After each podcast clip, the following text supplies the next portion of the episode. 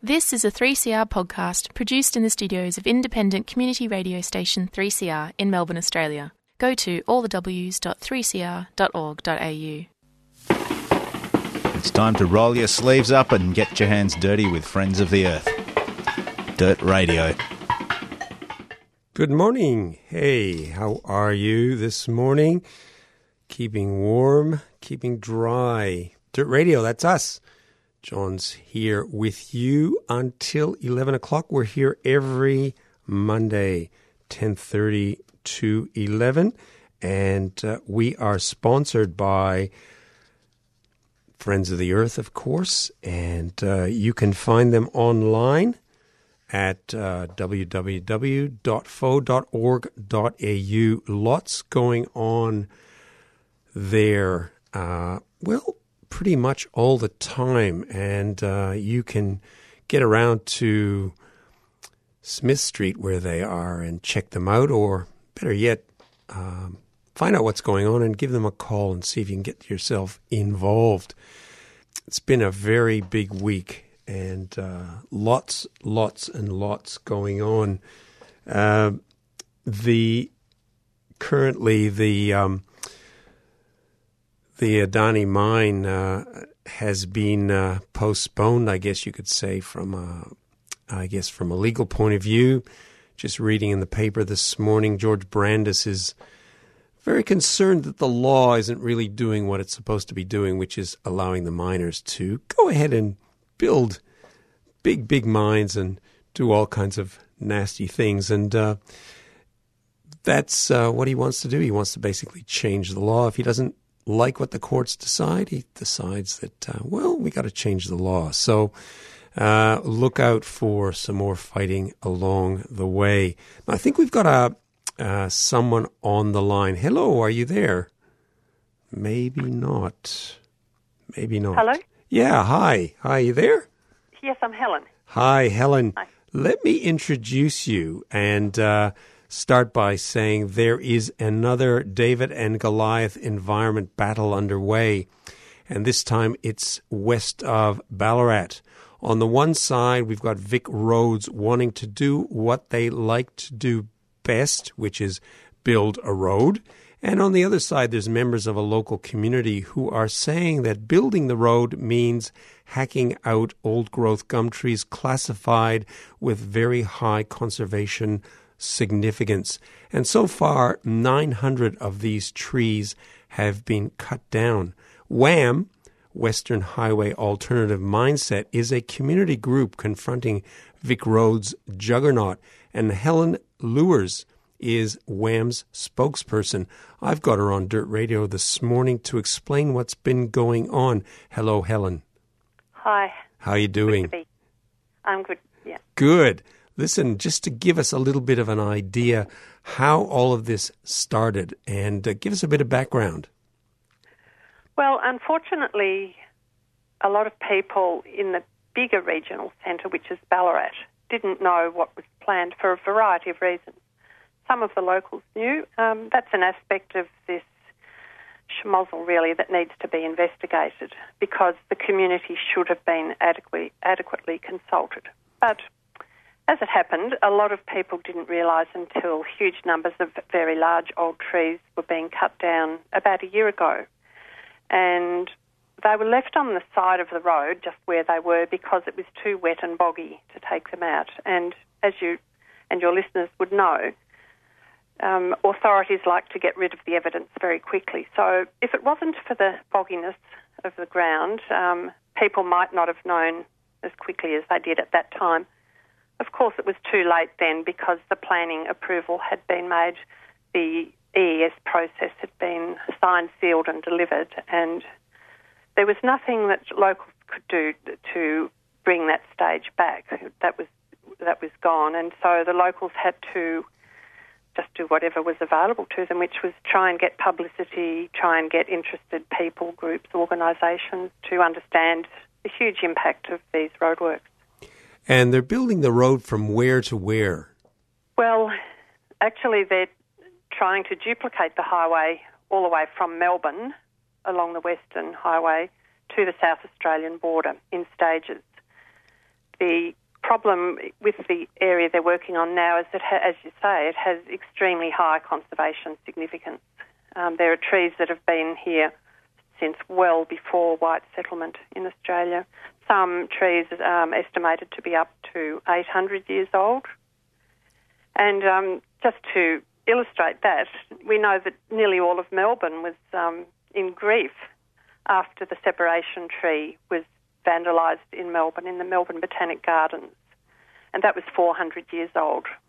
So we have many hundred, hundreds of trees that age and older that have just been destroyed for a road duplication. And so that the main works are between Beaufort and Ararat at the moment, and there is as much damage, if not more, planned for between Ararat and Stawell. I see. So it's it's not completed yet. They No. have cut the trees down along one part of the road, Yes. but there is going to be more tree removals along another part of the road. Yes, just as many, and it's. I mean, the numbers are up around a thousand in each section, so that's hugely. It's it's hugely significant, and it's a, it's an enormous uh, loss for all of Victoria, not just the locals. And who has given Vic Roads approval to do this? Uh, that was the previous minister of, for planning. That Ah, was Matthew Guy. Yes, so it was yes. the previous government who. We we know about Matthew Guy down here. if you've got a few hours after the program, you and I should talk because we've been fighting with him too. So, yep, okay. So good, keep going. well, one So- of the. Go on. Yeah, I was going to say he. So he was the one who gave approval to Vic And there was an environmental impact statement. My understanding is that uh, the estimation of the number of trees and the vegetation generally was hugely, hugely underestimated. Is that correct? Yes, um, and that may have been an error that the the very large old scattered trees were not included in the final estimate of trees to be lost. But I mean, mistakes can happen. But and mind you, this is a serious one. But Vic Roads didn't say at that point, "Oh dear, we've got approval for something that is very minor compared with what we want to do." Well, let's just do it anyway. Now, that's my interpretation but certainly uh, my understanding is they did not get any other approvals. They certainly didn't ask for another EES, environmental effects statement. So, to summarise, they're doing something that they don't really have authority to do in cutting down all those extra trees. What's the rationale for building the alternative highway? Are they saying it's going to be more, uh, uh, basically allow people to go faster from from one place to another? Yes, and um, the justification for this section between Beaufort and Ararat that we're so concerned about is that it will actually save two whole minutes of travel time, and that's over a distance of oh, roughly about 40 kilometres. So 900 trees, plus give or take, we, we, still, we still don't know the exact numbers, uh, are going to be removed for that two minutes of travel time.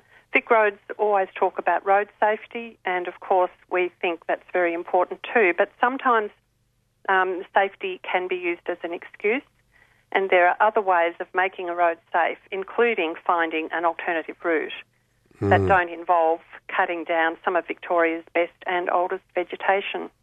Now, back in March, you and a 91 year old grandmother engaged in what I guess I would call direct action. What did you do and why did you do it?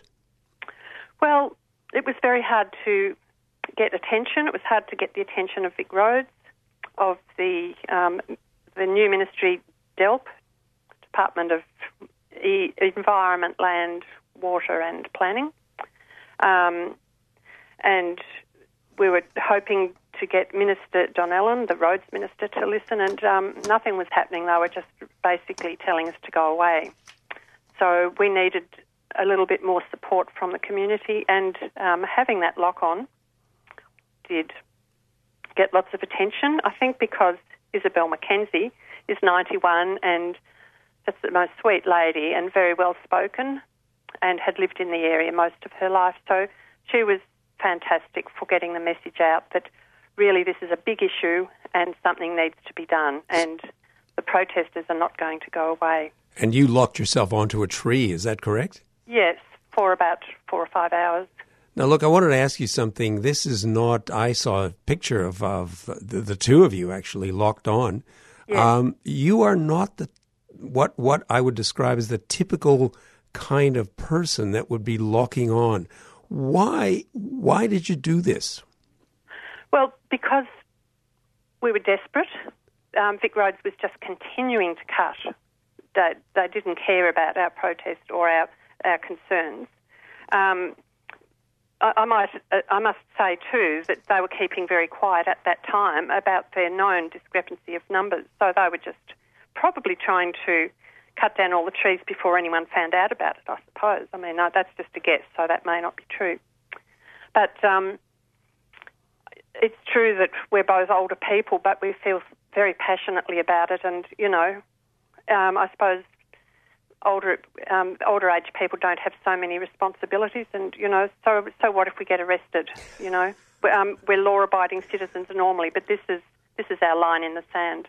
Yes, and uh, I certainly uh, I'm very admiring what you what you did, and uh, I, I, the point the reason I asked that question is because um, it's precisely the fact that uh, people like you and me as well um, we try all kinds of avenues and um, just end up in front of a, a, a wall that you can't penetrate, and Yes. uh, you you have to do something. You do. And yes, uh, I, yes, yeah, go ahead. Go. Go ahead. I was just saying, um, we're in this position where we can't not protest and make a big fuss about this shocking loss of trees. Not just for the trees in themselves, they're beautiful, as everyone would appreciate who knows the separation tree or who knew the separation tree in the garden. But um, people call one, especially red gum trees, they're all mostly all red gums. They, they call them a, an apartment block for wildlife. So there are many hundreds of species that live there, and the old trees have a lot of hollows, not just one. Um, so they're shelter and nesting sites for a whole variety of birds and animals. And uh, look, we're in Melbourne and uh, a little bit away from what's going on. How can people listening and people that are concerned help you out or make some kind of an intervention? Well, they can look at our site on Facebook, which is just called WHAM, W H A M. There's also another site we're developing because lots of groups around Victoria who have problems with Vic roads have been contacting us saying, oh, look, the same thing's happening here. What can we do? So we've set up a website or a blog um, called, if you go to Save Roadside Trees, just Google that, people can look at the site and um, contact us via that if they want to have their particular issue um, added. And people are already doing that. We've got quite a lot of groups um, who will, ho- where we all hope to get together and, and provide a stronger overall voice so that we can talk to Vic Roads and try and get them to be less destructive when they want to do roadworks. Well, I, I think this is a great initiative, and uh, we at Dirt Radio wish you all the best and keep up the good work. And uh, we might uh, speak to you again a little bit down the track to see how you're going. So, all the Yes. best again. Be more than happy. Thank you very much for talking. Bye. Good. And that was Helen Lewers, and she's the spokesperson for WHAM, Western Hi- Highway Alternative Mindset. And as you heard, they've got a Facebook page, and also they're setting up um, another website where they're going to get a whole bunch of communities together, all of whom apparently are having difficulties and problems getting Vic Roads to listen to what the community has to say. We'll be right back after these announcements.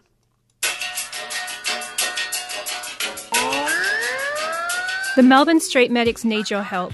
On Saturday, the 18th of July, when we took to the streets against Reclaim Australia, Victoria Police pepper sprayed the crowd. We treated more than 100 people, and we're asking you to donate to help restock our kits and train up new medics. We believe in empowering people to fight for a better world. Please help us to care for those who stand up for our rights. Please go to ozcrowd.com and search for Melbourne Street Medics, or go to the Melbourne Street Medics Facebook page for more information on how to donate. And uh, you are with Dirt Radio. This morning we're going to 11 o'clock, and uh, this is Friends of the Earth, uh, a program that comes to you every week at this time between 10.30 and 11.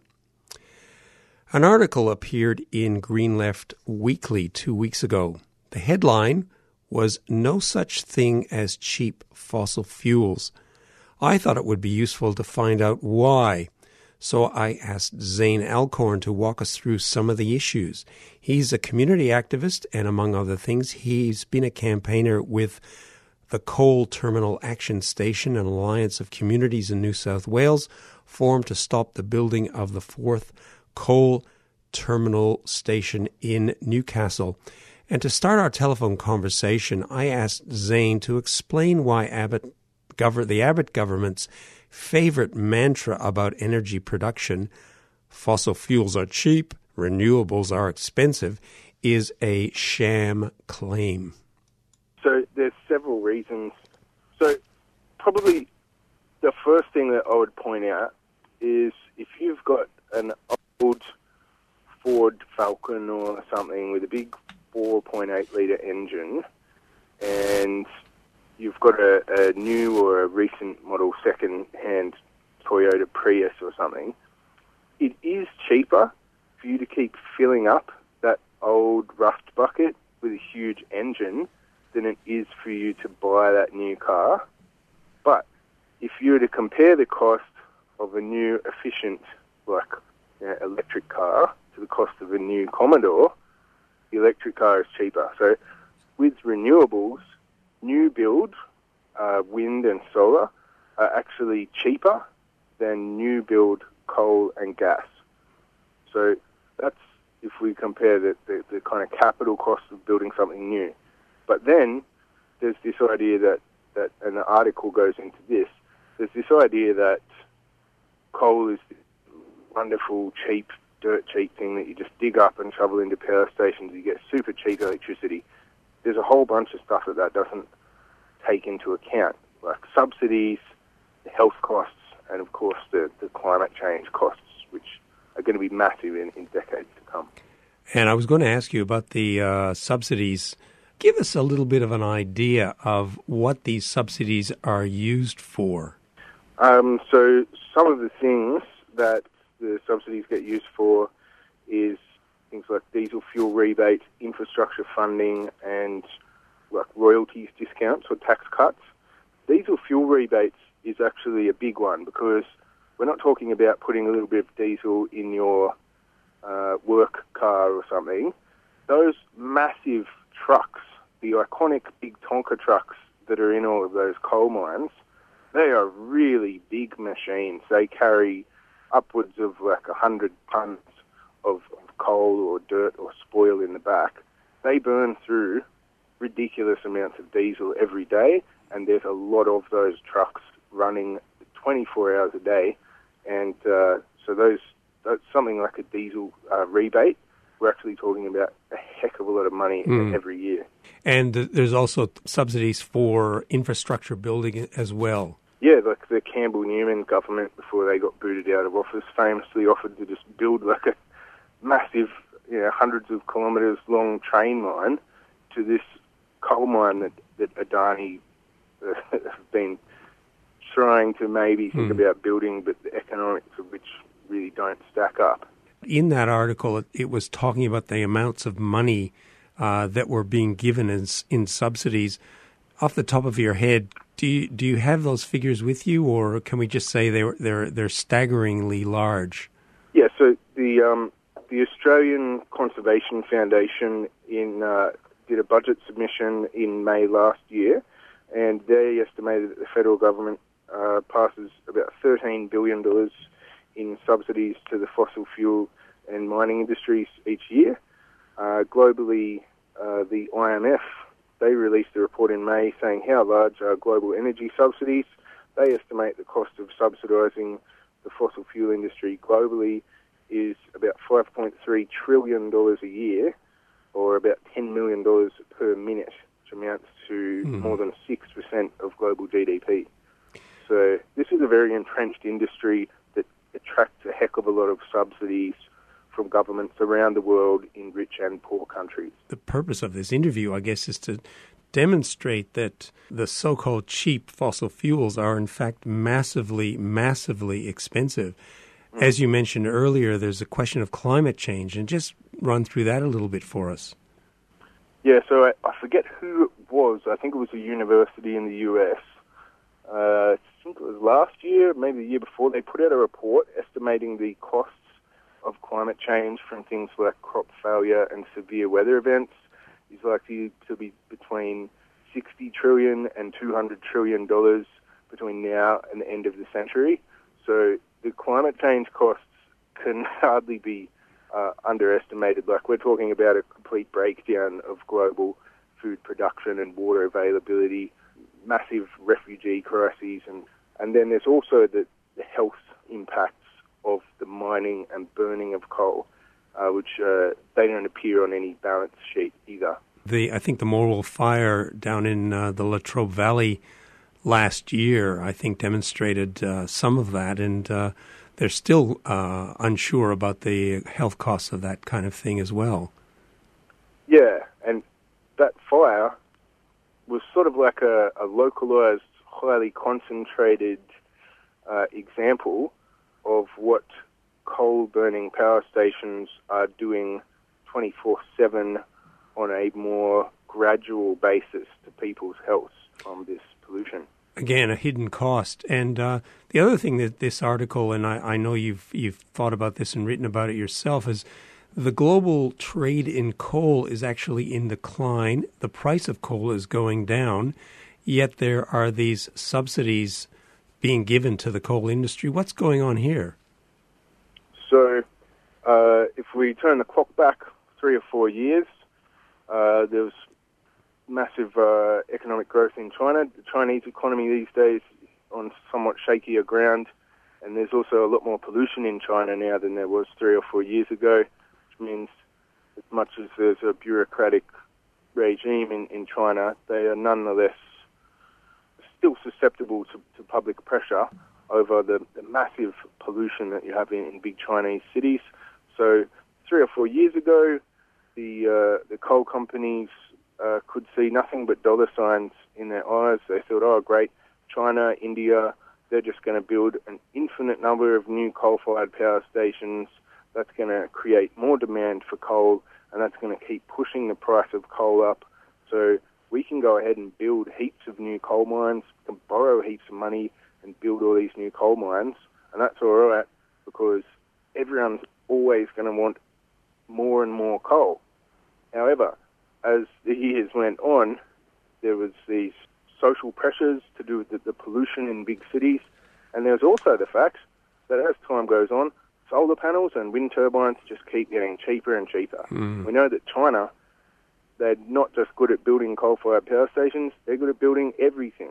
And they're good at mass-producing solar panels and wind turbines, which makes those things ever cheaper to build. So over the last five years, we've seen the beginning of what is truly a, a, uh, a, new industrial revolution. Renewable energy is becoming cheaper than coal, and it, it, the scales are tipping. And now we're entering this exciting period of a structural decline of, of coal as less and less people want it, more and more people are building renewables, and the demand for coal is just going to keep shrinking and shrinking. There seems to be a growing, uh, particularly over the last few years, a growing community backlash against the coal industry, and people are saying, if I've got money in a bank or if I've got money in a super fund, I don't want that money going into the coal industry. And uh, very recently, in just uh, last few days, in fact, the uh, Commonwealth Bank has announced that it's pulling out of the Adani you mentioned earlier, the Adani Carmichael mine.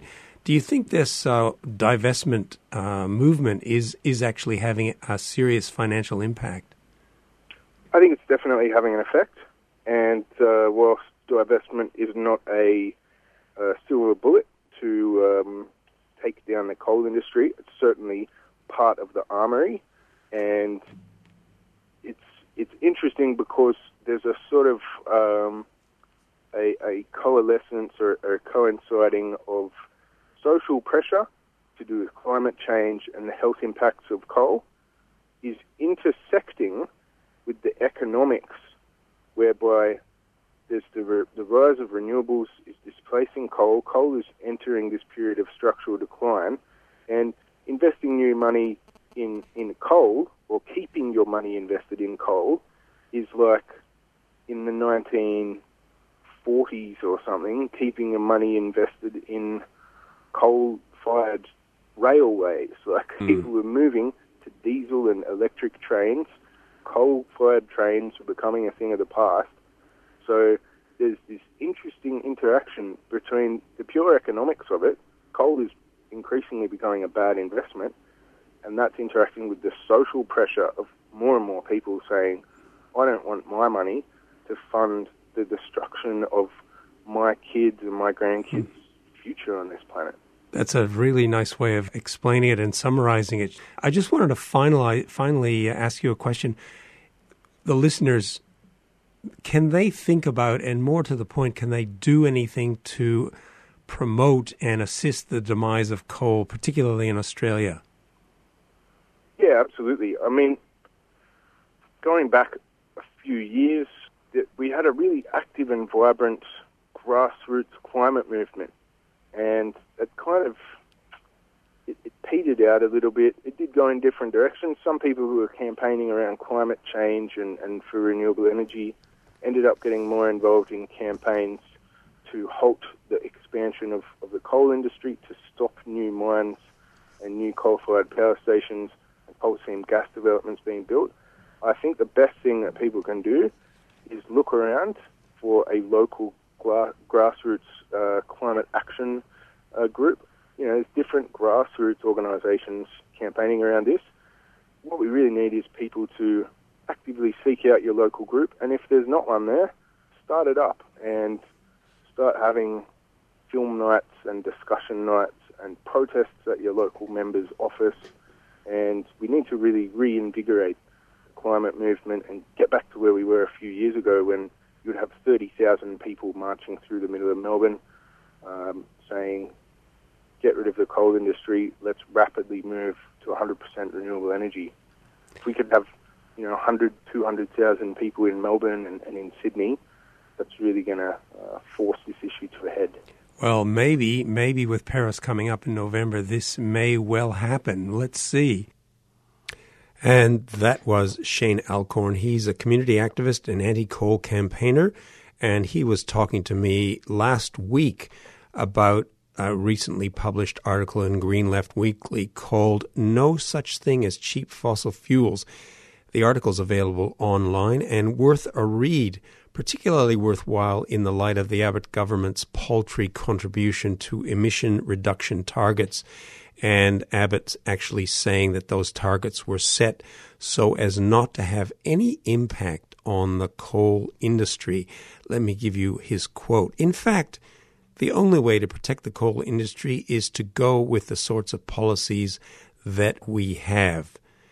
Now, I don't think uh, Mr. Abbott's realizing that if there is no environment, there is no economy. We are Dirt Radio, and I'm John. We'll be back next week, same time.